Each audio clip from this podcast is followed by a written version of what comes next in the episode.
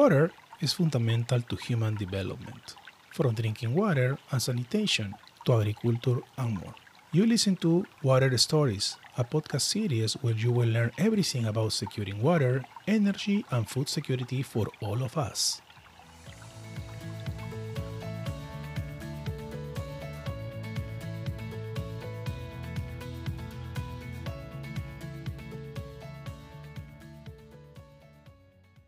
Hello everyone, I am Juan Carlos Giraldo and welcome to Water Stories, where you will learn topics related to water management from the Stockholm Environment Institute experts here in the U S. My co-host for this episode is Vishal Mehta. Vishal is an environmental scientist with more than fifteen years of experience in water resource research, forest conservation, and sustainable development. He is based in Davis, California, and works at the Stockholm Environment Institute. Hello, Vishal, how are you? And welcome to Water Stories. I'm so happy to have you today as a co-host. I'm good, J C. Thank you, J C. It's my pleasure. And likewise, I'm glad to be here. Likewise. Vishal, we will discuss in this episode interesting and challenging topics related to water management, pretty much in California. The Stockholm Environment Institute know how to do it. Yes, you know, J C, California has one of the most complex water management systems in the world, and is increasingly facing climate change and many other challenges. We have had several continuous droughts, for example, in recent decades, and you must have heard about the massive fires this year and last year. Mm-hmm. Today, we have two guests, my colleagues, Brian Joyce and Chuck Young. They've worked on many different aspects of California's water management for twenty years. So they're joining us today to tell us more about this topic. Brian, Chuck, uh, how are you guys today? And we are so glad to have you today as a guest. How are you, Brian? Very good. It's nice to be here. Chuck?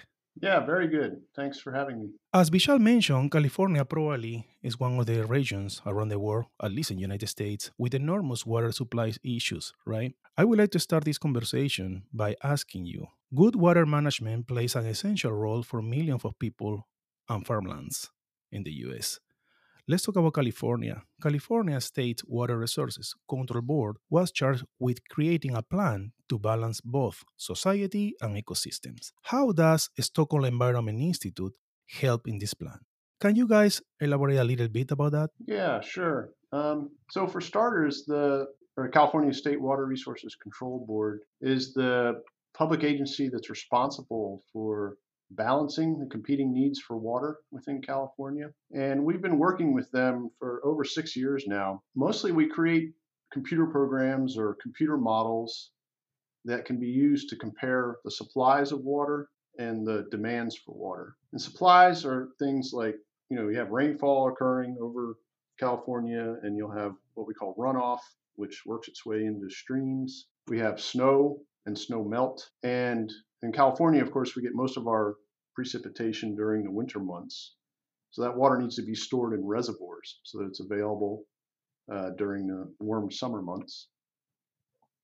And then we also have groundwater, which is a supply of water that can be used as well. And then demands include things like uh, irrigation, of course. California's agricultural industry is very important to the U S food supply.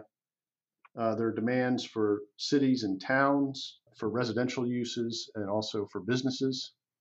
And of course, there's water that's needed for the environment to protect uh, the aquatic species that rely on water within the rivers and streams. So these computer programs that we design take all that information and basically step through time and compare supplies and demands, and can help the users determine when and where shortages may occur. And so the State Water Resources Control Board is using these computer programs to weigh the trade-offs between keeping water in streams for ecosystem needs and meeting the other uses of water, such as irrigation and supplies for cities and towns.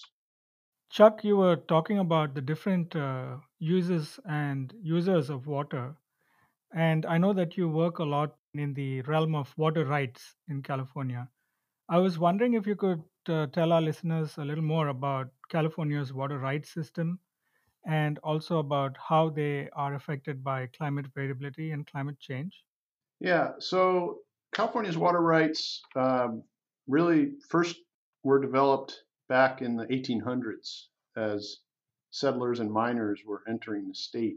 The first step was to work on surface water rights. So that's water that occurs in streams and rivers and comes out of springs.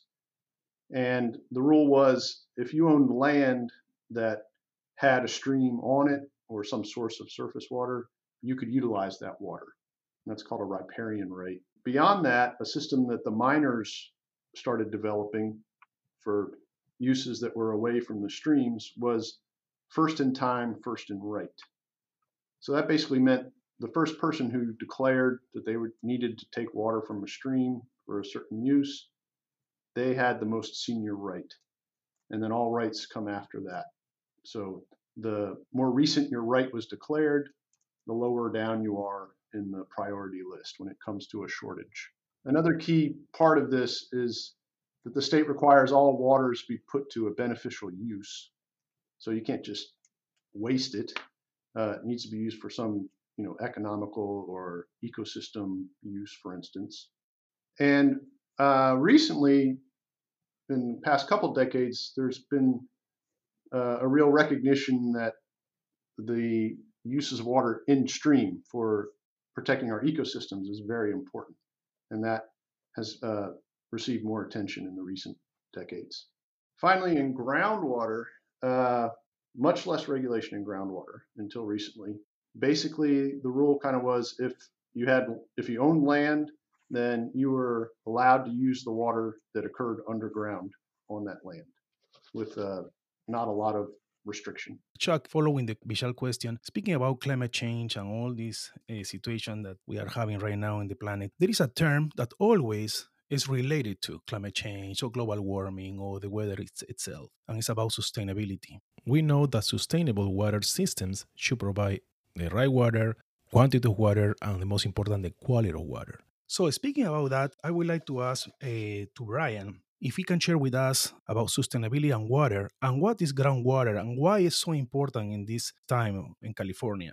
Yeah, sure. Thanks for the question. Um, well, groundwater is um, it is a large part of the the overall water picture for California. Uh, groundwater is it, it represents about forty percent of the total water um, usage in any given year, and that can go up to about sixty percent in dry years. About um, eighty-five percent or so of all people living in California receive some part of their their water supply from from groundwater. The water resources that are encompassed within the, the groundwater represents about three times or so the amount of water that is stored in, in surface water reservoirs. So it is it's a critical piece of the overall picture. And as, as Chuck mentioned, you know, it's been largely unregulated up until the passage of the Sustainable Groundwater Management Act, or as it's better known, SGMA, which was back in two thousand fourteen.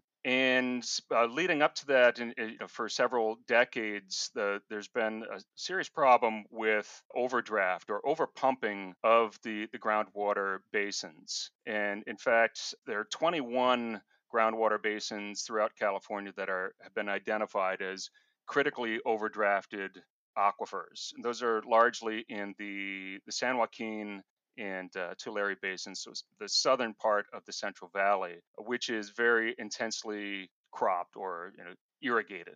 Significance of that is that with that overdraft, there's there's been there's several things that that have occurred. There's a significant land subsidence o- over past one hundred years. The elevation of the land surface has actually decreased in some places by dozens of feet, several meters, and that, that has significant impacts on infrastructure, the roads and bridges and so forth. So there's a significant cost there. Also, e- equally important is that it has led to many ground or private wells going dry. And in fact, in this last drought that we experienced in California, about thirty-five hundred domestic wells went dry. Um, so this, so SGMA represents a significant effort to reverse, hopefully, some of those trends. It's certainly to stabilize uh, groundwater levels and storage in some places. And hopefully, as I mentioned, to reverse that by better coordination of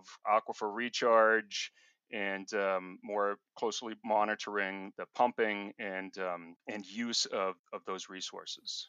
Thanks, Brian. Uh, you've just told us uh, in some detail about a striking feature of uh, water use in California being how dependent we are on groundwater. At the same time, I was thinking to myself how invisible a resource it usually is. I was just wondering, can we move back to water above the ground, surface water in rivers and dams? I've been thinking about how California has so many dams, like more than fifteen hundred dams. Brian, can you tell us about the role and the importance of dams in California in its uh, history of development and also for its future, about its future? Do you think there is still a movement to create more dams or demand for it? Uh, where do we stand on that? I think that there is, yeah. I mean, the there was a pretty intense period of development for dams uh, back in the fifties, forties, fifties, sixties, that period, for a variety of reasons, for water supply, for municipalities and, and agriculture, and to protect against flooding, as well as for hydropower generation and and recreation. So really several uses for these dams. Because the majority of the rainfall uh, occurs from October to, to March or April, there's a real need to have that storage to regulate the release of that water to meet water uh, demands for, for agriculture and for, for domestic supplies and for environmental purposes as well throughout the year. And considering the future and climate change and the vulnerability, the sustainability of groundwater resources, I think it's critical that we find ways to better manage the surface water resources. So climate change poses a threat or a risk simultaneously for storing water for droughts, uh, to manage uh, flood risk, and uh, for to protect for ecosystems. So I think there's a real need to pr- prioritize how we operate the existing infrastructure and enhanced infrastructure so that we repair dams where they're needed and improve the integration of operations to provide more flexibility in how water is moved throughout the system to meet all of these competing demands. And then as for uh, how the linkage to, to groundwater management, I think there is also a need to operate these surface water supplies to promote better, more strategic uh, recharging of groundwater uh, systems as well. So as as we augment that, that groundwater system, it will simultaneously relieve the, the pressure that's experienced on the surface water. Yeah, thanks, Brian. I was also thinking about something I've been reading recently about how some dams are actually also being taken down to restore and recover salmon habitat and livelihoods that depend on it. So that's also a part of the story that you described so well. Yeah, I'm not familiar with uh, so many of much of that happening within California, but uh, that's certainly a trend that we see in other parts of the, the country, to various degrees of success. So hopefully that, you know, we can see a recovery of salmon habitat and, and salmon runs in California. So I guess uh, I'm really happy that you two could join us. And I was wondering, uh, I know we've published your work in different places. I wonder if you can share to our listeners, where can people get more information about these topics that uh, we've talked about? Where should they go to find them? I find two great sources with are the uh, California Water Education Foundation. They have a nice webpage and they create a lot of information about California water. And the uh, Water Policy Center at the Public Policy Institute of California. They also have a lot of great resources and articles about water issues. Yeah, and a good compilation of news items related to water in California is Maven's Notebook. I think that is kind of the go-to for a lot of water practitioners throughout California. Thank you, Chuck. Thank you, Brian. Vishal, is there anything that you would like to add to this conversation? Or maybe you can add, I don't know, as you are a scientist, maybe how the society is perceiving this progress. Anything that you would like to add, feel free. Yeah, J C, uh, I just want to say that uh, we at S E I, we work in many countries. And what I've learned is that California's water story is an important one for both Californians as well as people outside California who are interested in water management really anywhere. Thanks for making this conversation happen, J C, and for and to Chuck and Brian. Thank you so much, Vishal. Thank you so much, Brian. Thank you so much, Chuck, for all this information. Great, thank you. Thank you. Thank you for listening Water Stories. Remember, you can find us on Spotify, Apple Podcasts, and Google Podcasts. Stay tuned for our next episode.